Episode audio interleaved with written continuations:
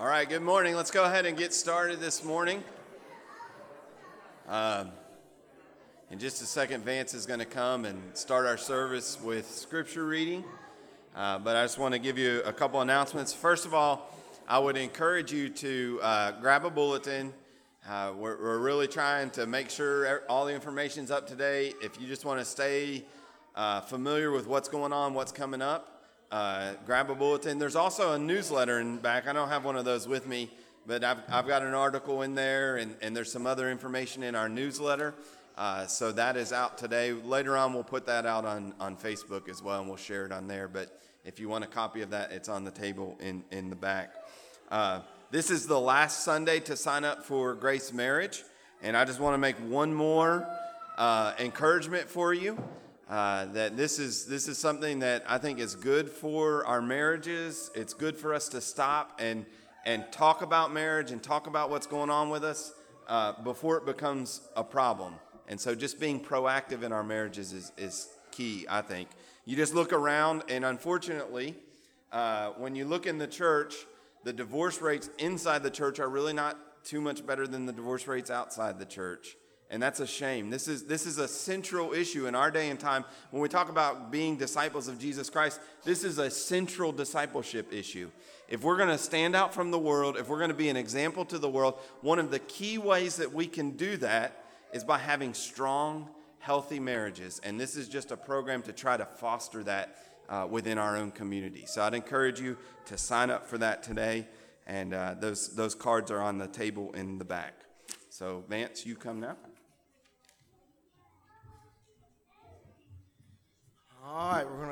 Open with a, a word from the Lord. If y'all want to turn to Psalm 29, we're going to pick back up in the Psalms. We've parted uh, with it for a couple weeks, but Psalm 29.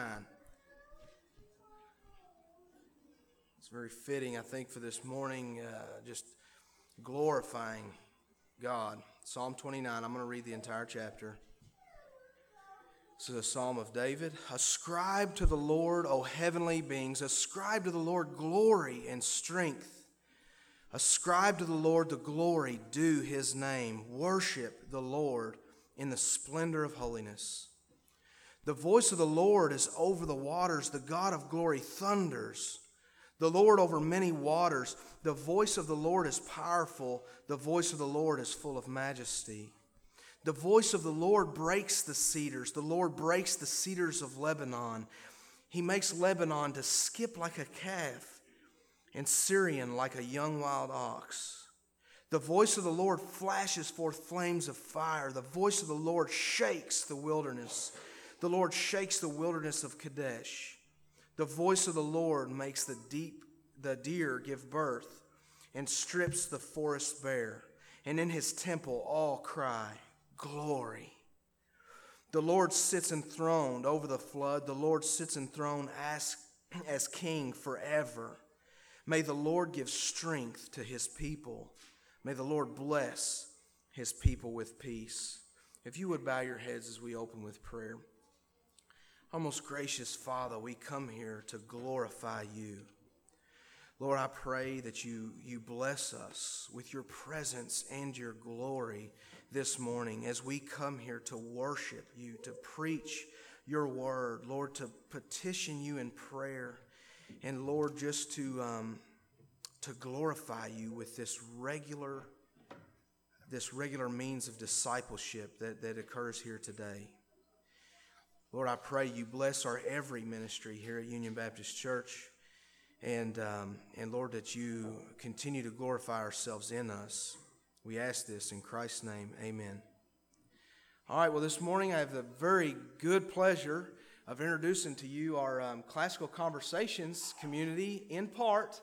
Um, we've got a few that are missing, um, but uh, they've prepared a song. It's really just a part of our curriculum. They'll be singing uh, John 1 1 through 7, which we actually worked to memorize in the Latin. But we thought we would spare you, uh, though our efforts were great um, in the Latin, um, but it's uh, you wouldn't understand it anyway. So we're going to sing you the English translation. But I'm very pleased, and just as um, I mean, we talk all the time here about making disciples in community, and guys, I wish you could just see the families that we have committed and, and from around the community, other Baptist churches in our area, and um, just the discipleship that occurs in, in, in the families. And, and I just feel blessed to be a part of that, and I'm very thankful that um, Union has opened their doors uh, to us to, to have our homeschool group here. So, without any further ado, I'm just going to have the kids come up and uh, just line the step here and present our song to you.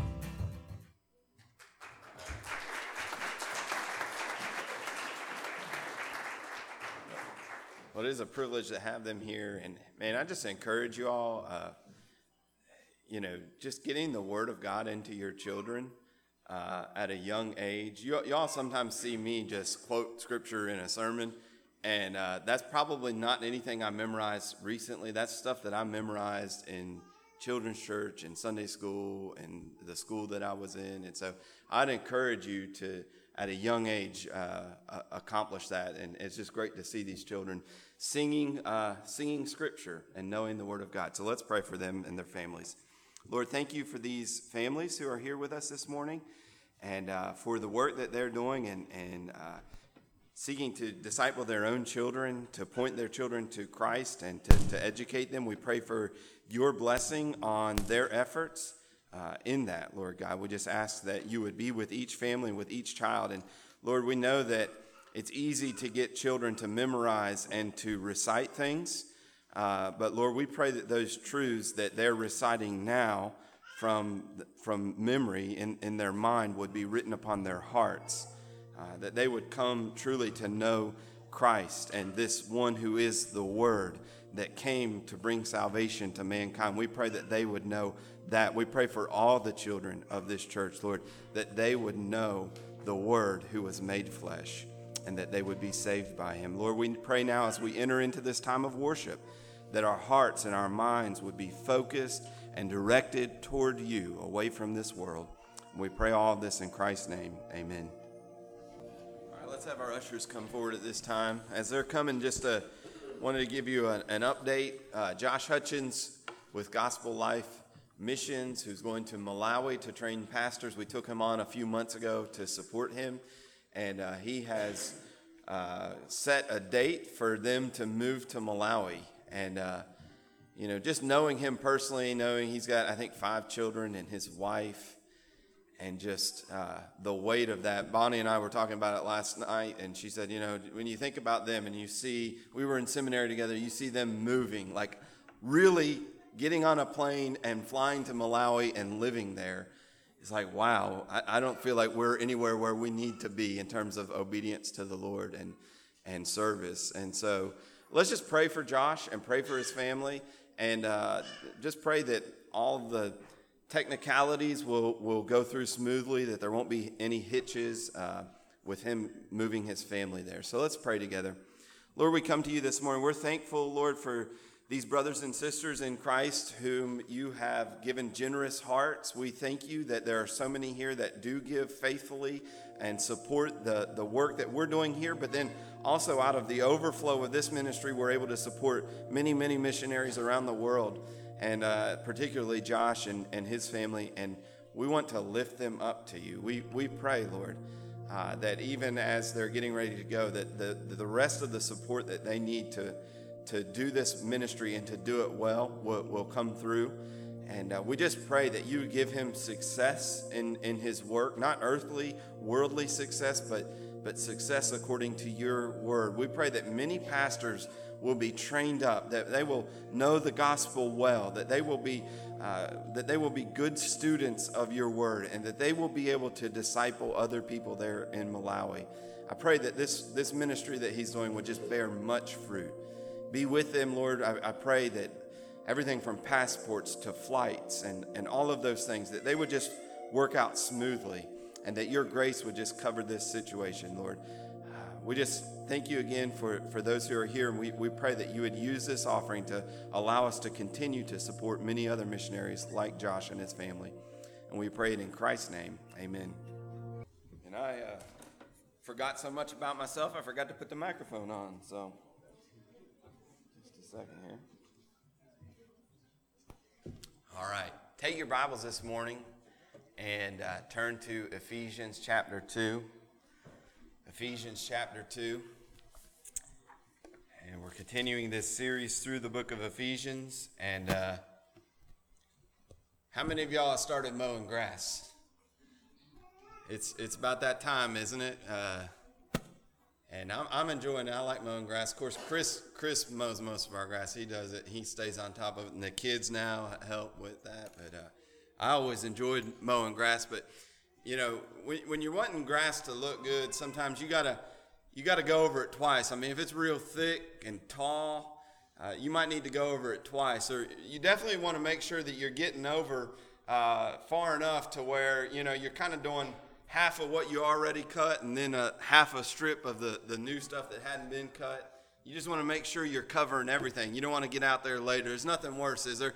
You, you get out there and you're looking at the lawn that's fresh cut and there's some a row of grass just kind of standing up. I hate that. I'll get the lawnmower back out and mow that again just because I can't I can't stand that. Well, that might be a good analogy for what we're doing here in, in the book of Ephesians.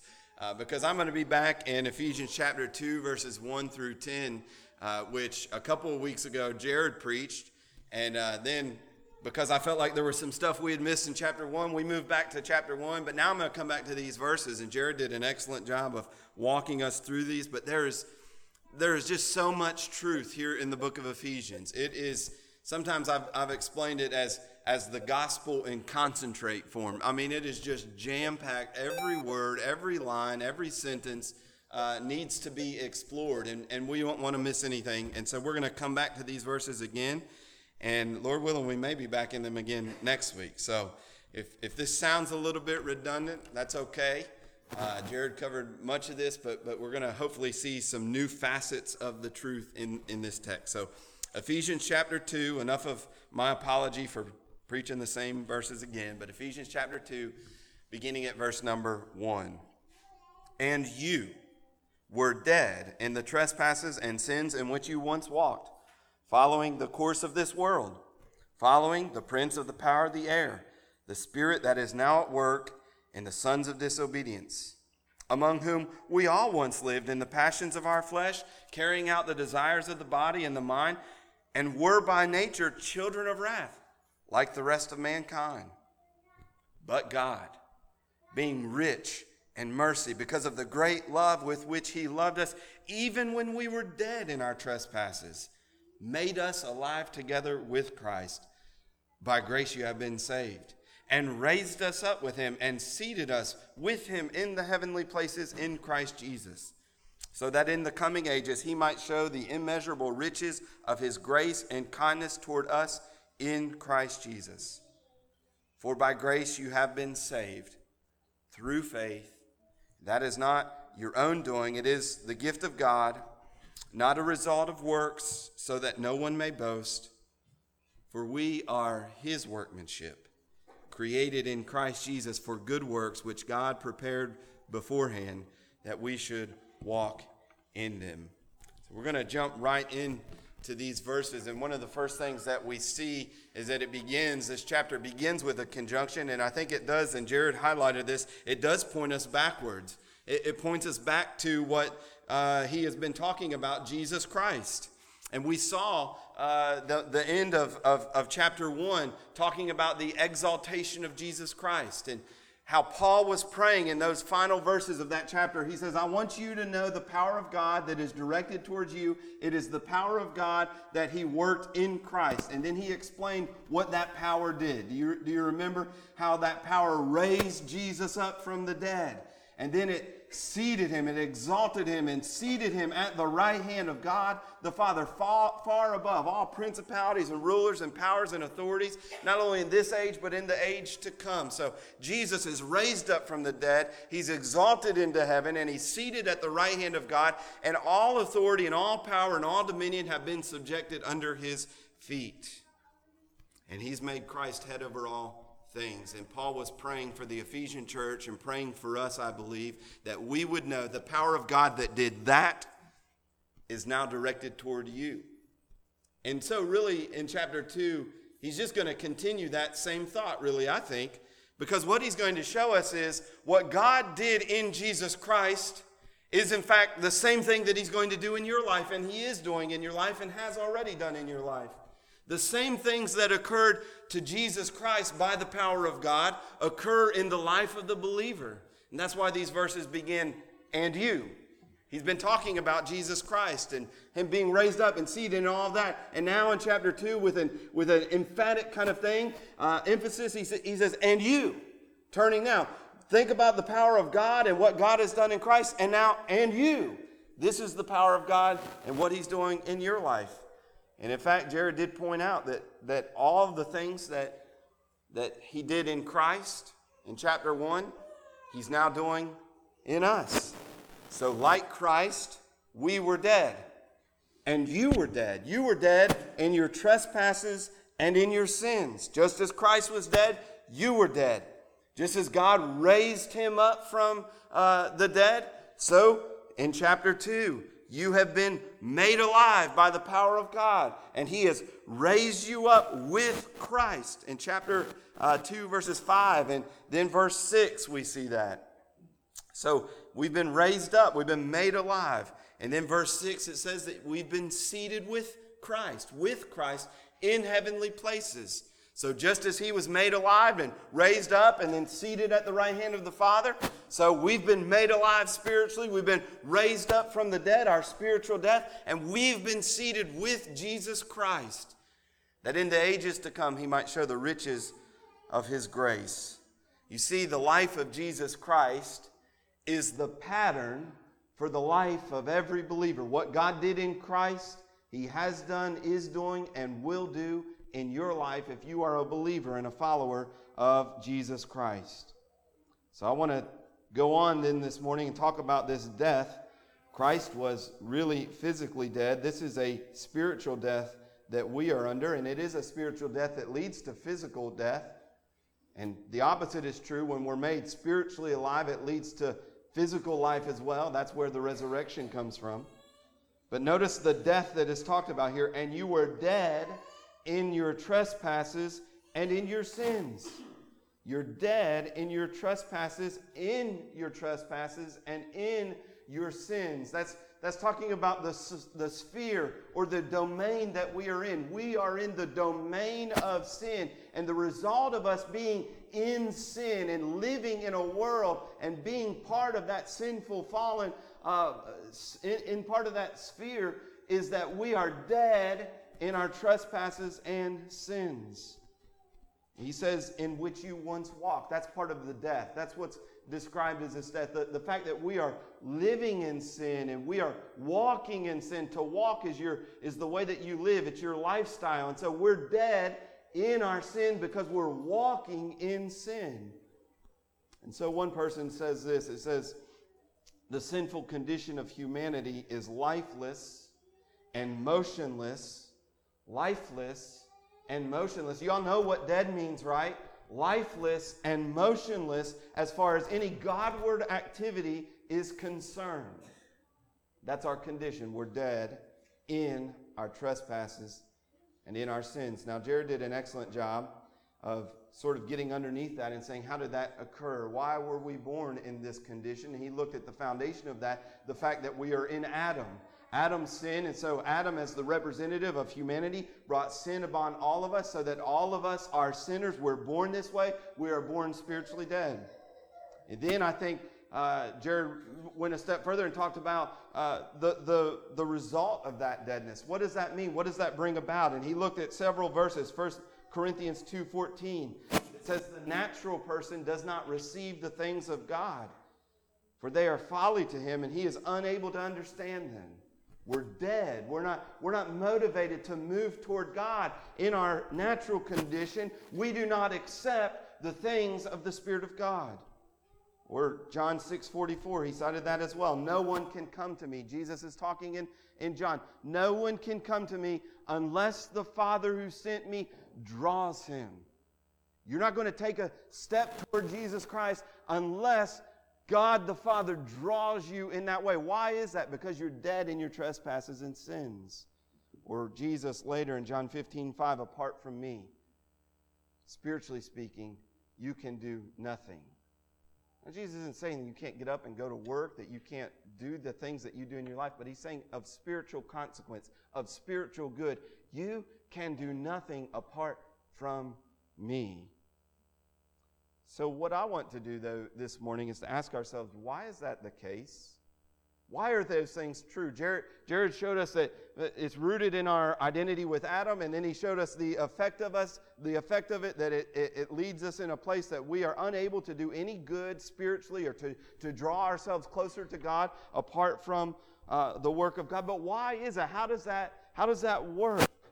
Well, I think what we see in this passage is that there are three forces in our lives. There are three forces that keep us in that state of deadness, that bondage to sin, that inability to draw to God, the inability to do anything good apart from Christ. There are three things in this passage that, that point us and, and show us why that is the case. Do you see them here? First of all, uh, they are, I'll, I'll, just mention them, they are uh, the world, the devil, and our own sinful flesh. The world, the devil, and our flesh. So let's jump in and, and look at these this morning. First, the world. He says in verse 1 And you were dead in the trespasses and sins in which you once walked. Why? Following the course of this world. The reason you are dead, the reason you are unable to draw near to God, the reason you are able, unable to do any good of a spiritual kind apart from a work of God is because as you are in your natural condition, your deadness, your spiritual deadness is this that you are following the course of this world. Literally, it could be the age of this world. In, in the Bible, there's this age and there's the age to come. This age is an age marked by sin and re- rebellion. And so it's the age of this world. And then uh, the world know is, is described in terms of its wickedness, in terms of its rebellion, in, in terms of its own uh, rejection of Christ.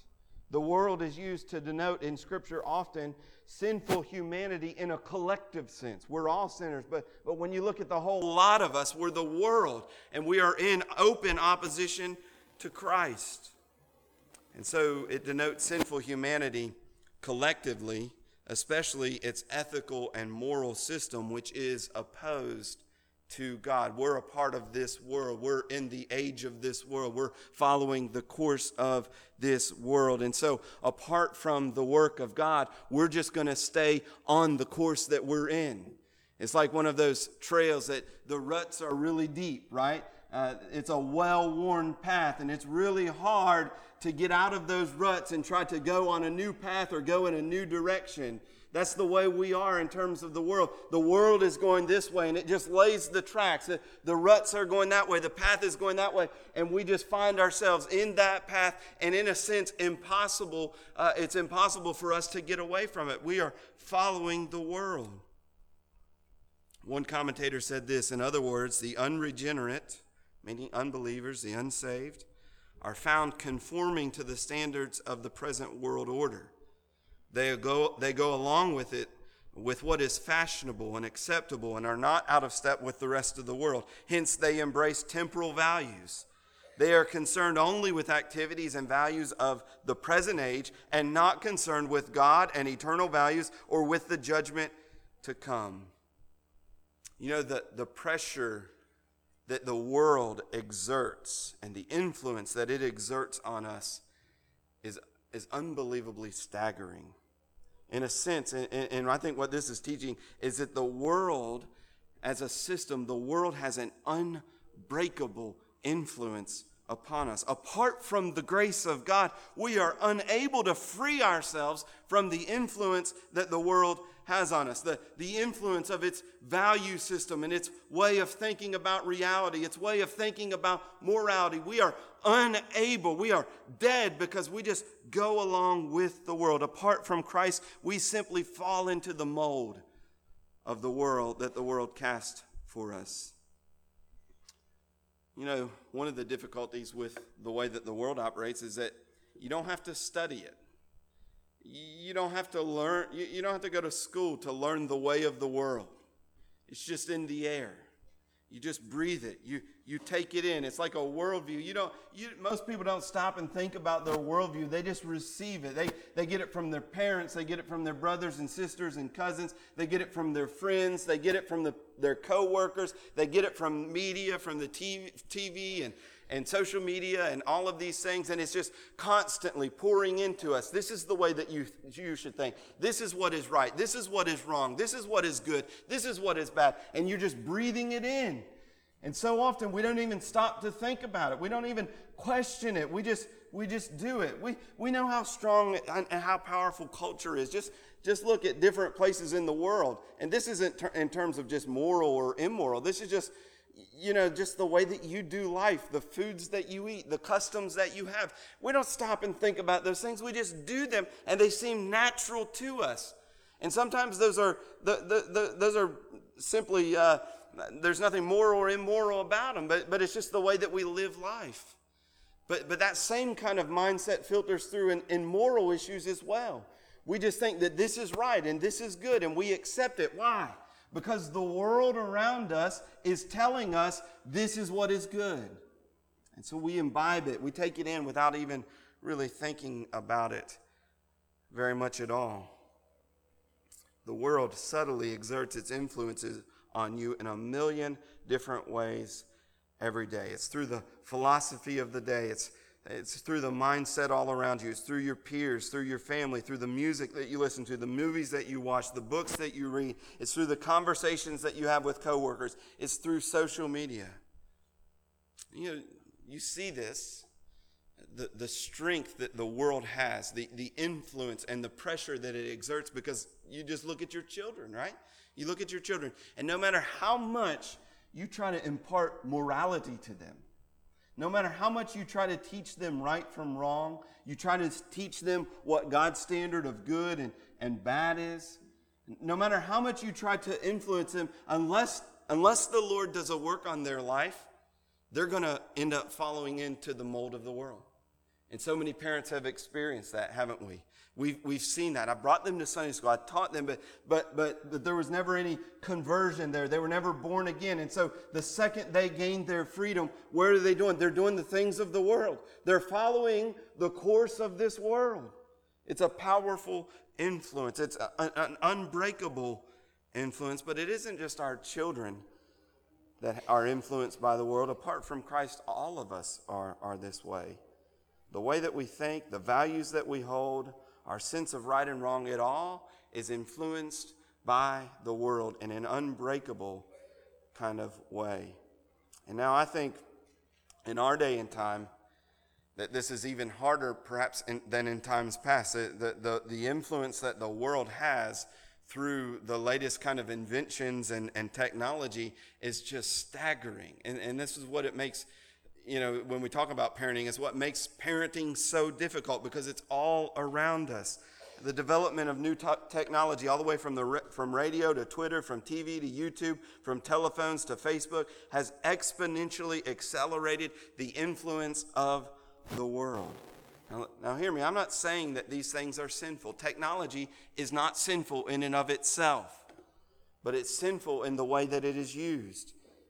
And the world uses it powerfully through these mediums, the world's influence is instantaneous, it's constant, and it's powerful. It's instantaneous. You, you, don't have to wait. It used to be that, that it would be easier for Christian families and people seeking to be like Christ to kind of inst- insulate themselves uh, from these things. You know, what happens out on the left, you know, the left coast or up in the northeast, it, it didn't really immediately affect uh, Hawesville, Kentucky, right here, the, the backwoods of Hancock County, right? We could kind of be insulated from that. But, but with the technology that we have, all the mediums of communication, the world is speaking to your children, they're speaking to you as you're sitting in bed.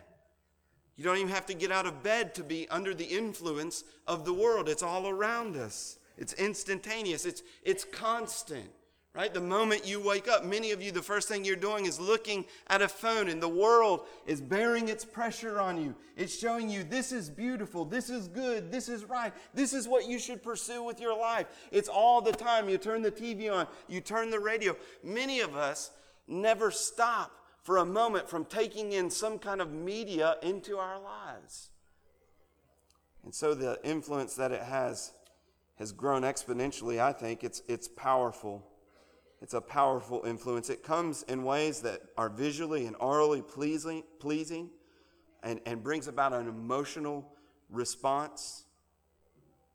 You know, when you stop to watch movies or you, you watch what's on TV or you see what's on social media, you know, I think most women here would say, you know, I know adultery is wrong. I know that's wrong. I, I would never do that. But, but we find ourselves taking in media and it, it's given in such a pleasing way. It's given in such a powerful way that some of you have sat there and, and I'm not gonna, I'll put myself in that as well. We, we have sat there in front of movies and been rooting for people to commit adultery. Like, that's the power of, of this technology. The, the fact that we would say murder is wicked and vile, and yet we can sit there and watch movies and be drawn in to feel things about murder that, that a Christian should never feel. The, the, the influence that the world has through the media of our day and time is powerful. How powerful is it? Well, you see this in, in the way that in just such a short time 20 years something like the view of the common view of sexuality has changed in 20 years. That is unheard of. It is unthinkable. Shifts in mindsets and ideologies that used to take centuries now are happy, happening in decades in 10 years. These the, the, you know 20 years ago 30 years ago the common person on the street, they knew what sexuality was. They knew what, what morality was in terms of sexuality, but a man and a woman in the confines of marriage. You had to look at, at, you know, especially if you were to go back 30, 40, 50 years ago, you had to look to the fringes of the culture that would think any differently about sexuality than a man and a woman in, in marriage. There were people that were doing other things, uh, but, but oftentimes they knew this was wrong, but they wanted to indulge in it anyway. And you had to look at the fringes of our culture. Now all you have to do is, is talk to, the, to some of the youth in, in our church to see a very different view of sexuality. And well, if you're okay with it and they're okay with it and nobody's hurt, well, then that must be okay. How has that change happened? It's through the influence of the world on the church. It's not just a matter of sexuality, though. That's not the only thing that the world influences us. It's, it's a hundred different issues in a million different ways that the world speaks to us. Why is it that we all, so all of a sudden, feel the necessity to have beautiful, brand new, pristine homes? That's the influence of the world in a materialistic age, saying you don't have a nice home unless it's brand new. Unless you could show it on HGTV, you don't have a good home. I just think back to my, my grandparents, the, the people that I knew growing up, and, and the home that I love. I, I would visit my grandparents. Their home was run down, not run down in a dirty sense, but it was just worn out. It was old. There was nothing trendy or fashionable look about it, and yet it was a home. And most of our grandparents were the same way. And now what is our mindset like? Like we go in, it's like, oh look, that's linoleum. We gotta we gotta gut the whole house, right? We gotta get we gotta get something brand new. Look, I'm not saying that that's not wrong in and of itself to if you're remodeling your home, I'm not condemning you this morning, but that's the influence of the world that there's such a strong compulsion that we, we cannot be content with anything that doesn't look brand new. That's the influence of the world. And as I said, there's a million different ways, but but you see the power that the world has on us. You're dead in your sins apart from Christ, apart from a working of God, because you're walking according to the course of this world. The influence of the world is on you, and it is impossible. It is impossible to break away apart from the grace of God. There's a second influence here that uh, defines our deadness in sin. You were dead in your trespasses and sins in which you once walked, following the course of this world, and then following the prince of the power of the air, the spirit that is now at work in the sons of disobedience. And so here is a reference, I think, to Satan, the prince of the power of the air. We talked about, didn't we, last week when, when we talked about Jesus being exalted and all authority being subjected to him. And yet, because Christ is continuing to unfold his plan of redemption, he has not yet rid this world of Satan and his demons. And so there is a very real influence that Satan has over this world. And that's what he's talking about the prince of the power of the air. Francis Foulkes says this. He says basically his thought was of an evil power with control in the world, but whose existence was not material but spiritual. He's the prince of the power of the air. Satan is a real being, he's a spiritual being, not a physical one, and he exerts a very real influence over this world. We saw last week, didn't we, that Jesus said that Satan was the ruler of this world. In other places, it, it refers to him as the God of this age. And is that, that's still doing that. I'm going to turn this off and see if that helps. Hopefully, it does. And I'll just stay right here. Uh, and so Satan is at work. When we see these shifts and we see the world going in directions that go directly against the Word of God and what God commands and wills for humanity to do, we need to understand yes, it is sinful humanity, but Satan is also behind that orchestrating that and bringing those things about. We'll get later on, maybe in uh, a few months from now, to Ephesians chapter 6, where we are told this in verse 10 Finally, be strong in the Lord and in the strength of his might. Put on the whole armor of God, that you may be able to stand against the schemes of the devil. For we do not wrestle against flesh and blood, but against the rulers and against authorities, against the cosmic powers over this present darkness, against the spiritual forces of evil in heavenly places. That is our battle. Satan is orchestrating this world according uh, to, to his sinful designs. And so we need to see that behind that. He's so powerful in that sense that he is able to keep people in their sin and apart from Christ apart from obedience to God. This is what 2 Corinthians 4 2 says. And even if our gospel is veiled, it is veiled to those who are perishing. In their case, the God of this world has blinded the minds of unbelievers when we talk about being dead, another image that is used of our lostness or deadness is that we're blind, and we see that Satan is the one orchestrating that. He, the God of this world, has blinded the minds of unbelievers to keep them from seeing the light of the gospel of the glory of Christ, who is the image of God. So Satan is at work. This is the second force. This is the reason that you're spiritually dead. One, because you are walking according to the course of the world. Second, because Satan is orchestrating this world and keeping people under his control, under darkness and blindness, uh, away from seeing the gospel. He says this, this, the, the prince of the power of the air, the spirit that is now at work in the sons of disobedience. And that doesn't mean, I don't think, to say that the spirit is at work in sons of disobedience. It doesn't mean that every unbeliever is possessed by Satan, it simply means that they are under his influence and acting in the same way that he acts, namely disobedience. This is our second enemy, or the second force that keeps us in this spiritual death that we are in. There's a third one, though. And we'll move on here. You see, he says, following the course of this world, following the prince of the power of the air, the spirit that is now at work in the sons of disobedience. And then look at verse 3 among whom we all once lived in the passions of our flesh, carrying out the desires of the body and the mind, and were by nature children of wrath like the rest of mankind. Here's the third force that is exerting pressure to keep us in this state of deadness away from God and away from Christ. And although those other forces were external, right? We have the world kind of coming at us all the time. And, and then we have Satan blinding us and keeping us from seeing the truth and orchestrating this world in a way that is opposed to God. But this is a force that is internal, it comes from within. We're walking, it says, uh, among whom we all once lived, carrying out the passions of our flesh and doing the desires of the, of the body and the mind. It's an internal force that is compelling us.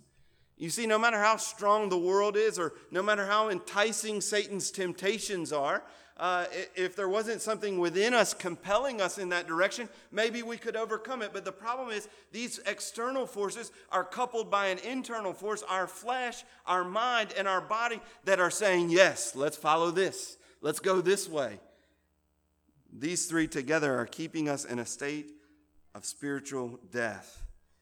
Notice the vocabulary here passions of the flesh. The flesh in the Bible, strictly speaking, sometimes it just refers to our body, our flesh and, and bones. We're physical human beings. We have a tangible body, our, our flesh. But in a theological sense, in the way that the Apostle Paul uses it more often, is to talk about this, this idea it's the center of our sinful inclinations. It's our, sometimes you hear, hear it referred to as our sin nature. We have a sin nature. And that's what the flesh is referring to. The flesh is that within us that inclines us away from God and opposes what God would have us do. It's our sinful nature, which is strongly inclined away from God and toward sin. Our sin nature is why we are all sinners, because it inclines us in that way.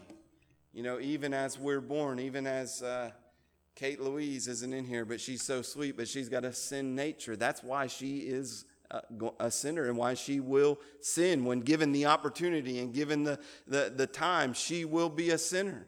You know, if we were born in some kind of state where we were kind of neutral and each person could decide uh, from a place of neutrality, maybe there would be some people who wouldn't sin. But the fact that billions and billions and billions of people have lived on this planet, and every last one of them, save our Lord and Savior Jesus Christ, have been a sinner, indicates that there's something wrong internally, right? It's our sinful flesh that inclines us away from the Lord. But not only that, we carry out the passions of our flesh, but carrying out the desires of the body and the mind. Our mind is the center of our reasoning, it's the center of our knowledge and understanding. But here's what the Bible teaches about us as human beings, as fallen human beings, is that every aspect of you is fallen. Your will, your mind, your volition, every part of who you are is affected by sin. Even your reasoning capabilities are affected by sin. And, and that's why Satan is able to blind us because we're reasoning and we're thinking well, this seems right and that doesn't seem true, but our reasoning capabilities, our reasoning faculties, our mind is broken. It is tainted by sin. And so we see this in Romans 8, 6, and 7. It says this For to set the mind on the flesh is death, but to set the mind on the spirit is life and peace. For the mind that is set on the flesh is hostile to God. And I would say what he's saying there, I think all of us in our natural condition, our mind is set on the flesh. It is set on that part of our being that is inclined towards sin, our sinful desires. Our mind, our reasoning, our capabilities, our, our knowledge is set on the flesh, and therefore it is hostile to God for it does not submit to God. Your mind, apart from a work of God, as it is in its natural condition, your mind set on the flesh is hostile to God. It does not submit to God's law. Indeed, it cannot. That's what it means to be dead. You think about it and you think, well, I'm looking and I'm evaluating, and should I follow Jesus and should I do that? And it doesn't, you, your flesh is telling your mind, no, that's not right. That's not right, right? And so your, your reasoning capabilities are broken, and therefore the, the mind that's set on the flesh is hostile to God. It, it doesn't submit to God's law, and it cannot. It cannot. You hear that? It cannot. The mind set on the flesh cannot submit to the law of God. That's how dead we are. We're really, really dead. Not just a little bit dead, What's, what's that, the Princess Bride? Any Princess Bride fans, right? He's just mostly dead. No, he's not just mostly dead. We're all the way dead. We're dead, dead. And so we cannot submit to the law of God. Ephesians 4:17 teaches the same thing. Now this I say and testify in the Lord that you must no longer walk as the Gentiles do in the futility of their minds, the emptiness of their minds. They are darkened in their understanding. They're darkened in their understanding. So, some of you, just a, quick application point here, some of you are thinking, you know, I've evaluated Christianity, I've evaluated Scripture, I've evaluated the Word of God, I've reasoned through it in my mind, and I just think there are some things that are wanting, and, and I'm sitting here in a place of neutrality and, and just being an objective science kind of person. I'm just evaluating all that, and the claims of Christianity, the claims of God are lacking, and so uh, my reasoning is telling me that this is not true, this is not right, and so. I, am making that kind of objective decision. What you need to know this morning, if that is you, is that it is not an objective situation. You are dead. Your mind doesn't work right. You're not reasoning in the right way. It is broken. Your mind is set on the flesh. And so it governs that whole reasoning process. One of the things that hap- has happened in our, our world from a philosophical standpoint is just sometimes what people call as postmodernism. In modernism, everybody had this scientific method and it was neat and clean, and we can just be the scientists in, in the laboratory and we can be completely objective and, and just look at things in this objective way and then come to a neat, clean decision based on the facts. Uh, but one of the things that really has come out is that we're not really able to do that. Uh, all of us have biases. We all have we all have thoughts and, and opinions that, as much as we want to say, are not part of this decision making process. They're underlying our decision making process. And that's what we're seeing here. Our reasoning is broken, it's fueled by and it's tainted by our sinful flesh. And that's what Paul is saying here the mind that is set on the flesh. And so our reasoning is broken. And we, this is part of our deadnesses. This is why we're dead. This is why we don't follow Christ. This is why we are dead in our trespasses and sins because we're carrying out the desires of our flesh and the desires of our mind, which is, which is broken in its reasoning function. So you can see this broken reasoning all around us, I, I think. Uh, when you look at the world, I, I think a person with with a reasoning capability and, and, and that is not tainted by sin, it is not motivated uh, by sinful desires, uh, I, I think a person like that will recognize that when you look at the beauty of this world and you look at the intricacies and the details of the human body and the, the, the marvel of this universe, that there must be some designer right? We don't, we don't look at a, a, brand new car and think, that is amazing that all those pieces just flew together. That, that doesn't happen. And you say, well, millions and billions of years and explosions. It still doesn't happen, right? You could put every part of a, of a Ford truck here in the floor and set off a bomb. It's not going to come together, right? It doesn't happen like that. It takes design, it takes purpose, it takes intentionality. And a person with properly functioning reasoning can look at this world and our universe and say, somebody did this, right? Someone put this together. That's why the psalm says that is, it is the fool. It's the fool who has said in his heart, There is no God. And you could look all around it and you could see a million different instances of the way that, that sin has tainted the minds and the reasoning capability of the world around us, right? Just look at the, again, not to beat a dead horse or to focus in on one issue because there are so many different ways, but, but just think about the, the change in sexuality, right? Right, a, a, properly working reasoning capability, looking at this world that God and looking at human beings that God has made in His image, tells us that there are male and female, right? And, and what that is who you are depends upon your anatomy and your physiology. You don't, just get to choose that, right? But, but in our world now, you could just choose whatever you want to be. That's, that's the product, right, of a, of a reasoning capability that is broken. It's tainted by sin. Why are people making that decision? Because their mind is set on the flesh. So, this is part of our sinful condition. There are a million other ways that we could see this in the world around us. We are also spiritually dead because we are under the judgment of God. What could be uh, one of the most frightening statements in, in the Bible? We were by nature, look at verse 3, we were by nature children of wrath like the rest of mankind. We are children of wrath by nature. And I think what that means, it could mean because of our sin nature, but I, I just think what that's saying there is just in terms of who we are naturally as we are born, we are children of wrath. We are objects of, of God's divine and holy and just anger. And you didn't have to do anything. This was, this was who you are by nature, children of wrath. The wrath of God is abiding on sinners right now. Jesus said this in John 3 36. We all love John 3 3 16. Later on, Jesus says this Whoever believes in the Son has eternal life. Who does, whoever does not obey the Son shall not see life, but the wrath of God remains on him.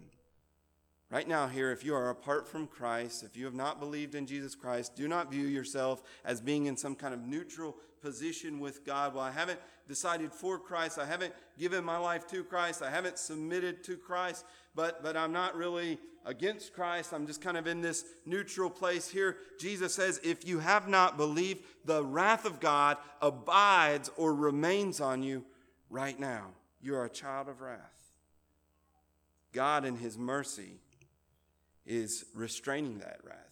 He's delaying that anger. He's giving you opportunity right now as you hear the gospel, as you hear Christ and His grace and God and His mercy proclaimed. He's giving you opportunity to turn from your sin and be forgiven and be saved and have your sins washed away. He's giving you that opportunity, but one day the wrath of God is going to come. It's already there, and one day it's going to be revealed. Colossians 3 5 to 6 says this Put to death, therefore, what is earthly in you sexual immorality, impurity, passion, evil desire, and covetousness, which is idolatry. On account of these, the wrath of God is coming. It's on you now. It's, it's abiding on you now, but God is patient. He's delaying the exercise of that anger and that wrath. But there is a day that is coming in which the wrath of God is going to be revealed. And I pray that you will turn to Christ before that day comes. One more thing that we see about this condition is that it's universal. Maybe some of you here grew up in church and you think, well, thank God none of that was ever me. That was all of us. Look at verse 3 again in a couple different places. Among whom we all once lived in the passions of our flesh. That's all of us. That's me. I'm not pointing fingers at other people and saying, this is your condition. If you were just better like a, a good church person like me, this wouldn't be you. No, no, this is all of us among whom we all once lived in the passions of our flesh. As you move on in verse 3, and we're by nature children of wrath like the rest of mankind. This is all humanity. This, this is the condition of every individual who has ever been born. And so we don't sit and think, well, that's not me, or uh, somehow that, that misses me. It's all of us. And then in verse 4, we get this transition. We're not going to cover the rest of these verses, but I just wanted to lay that out so that when we come, I hope we can see these, these final verses in a new light and with a new appreciation. So, verse 4, but God. But God. It started out, and you and it, told, it told you the bad news and it laid out the fact that you're dead. You, you follow this world. You, you are being blindly guided by satan who is orchestrating this world system away from god. So you're, you're, you're following the world. You're under the, you're under the power of satan and you're under the power of your own sinful desires. You are d-e-a-d dead in your trespasses and sins completely all the way dead. And now the good news. But god that's, that's a hopeless situation.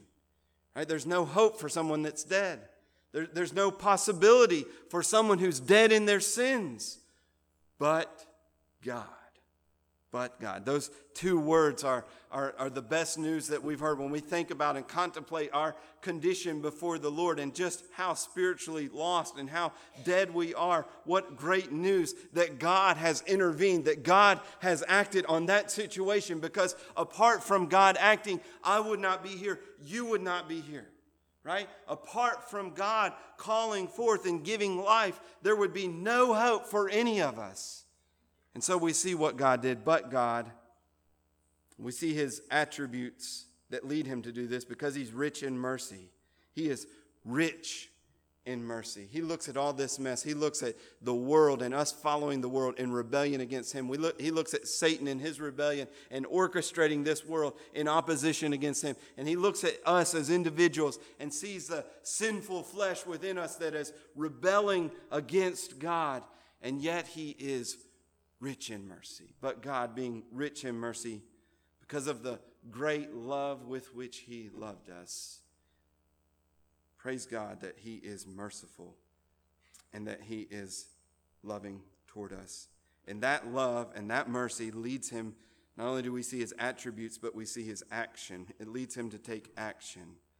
You see what He does for us? The same thing, again, that He did for Christ. He, he made us alive. We were dead and he made us alive and he raised us up and he seated us with Christ in heavenly places so that in the ages to come he might show the riches of his kindness toward us. He's done all of that.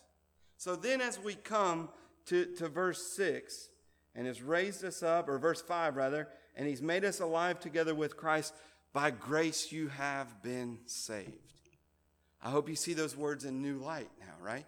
Now, maybe grace means something a little bit more than you when you know the condition that we are in apart from Christ. When you come to those words and it says, By grace you have been saved. And I love the way Paul writes here because he, he's describing who we were, and then he begins to describe the mercy and love of God, the action that he's, that he's taken on us uh, by making us alive. And then in verse 6 is just kind of a, a he, he, he's, he's headed that way, but he's got to just let it out. By grace you've been saved.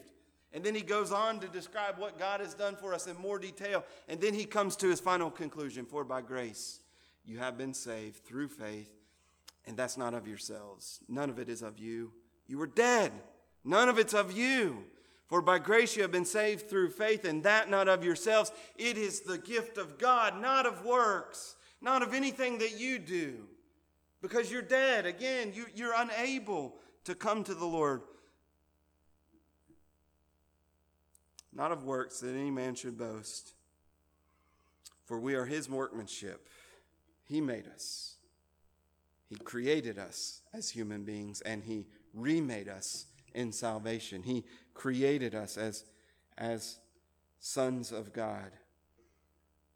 For we are his workmanship, created in Christ Jesus for good works, which God prepared beforehand that we should walk in them. Sometimes when people think about grace and they say, well, we're saved by grace, they have a mindset of grace that, like, you know, I needed a helping hand.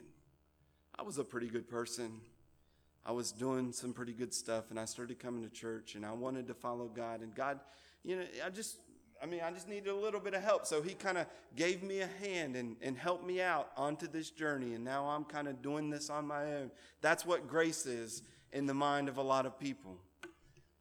But what you need to see, and what I hope you see in these verses, is grace is so much more than that. Without grace, without God acting in your life, nothing. You're, you you have nothing. Nothing of good, nothing to commend you, nothing to draw you to the Lord. It's not like you took a step or two and then God helped you up. No, no, you're dead. You're lying on the table. The doctor has said it's over, right? He's gone. And God gives you life. He calls you forth out of the tomb of your sin. That's what salvation is. It's a work holy of God. That's why, that's why we praise Him. That's why we thank Him. Right? It's not that, that we were pretty good people and doing some good things and then God helped us out and so we give Him a little bit of praise. No, He gets all the glory and all the praise because the reason we are here is that God had mercy and love on completely dead sinners. By grace, you have been saved. Let's pray this morning. Lord, we thank you that you have called us out of the tomb of our sin, that you have delivered us from our own flesh and our broken reason, that you have delivered us from the power that this world has over us. You have delivered us, O, Lord, from, uh, fr- from uh, Satan and his blinding of our eyes to see the truth of the gospel. We thank you that you have shown the light of the glorious gospel on us.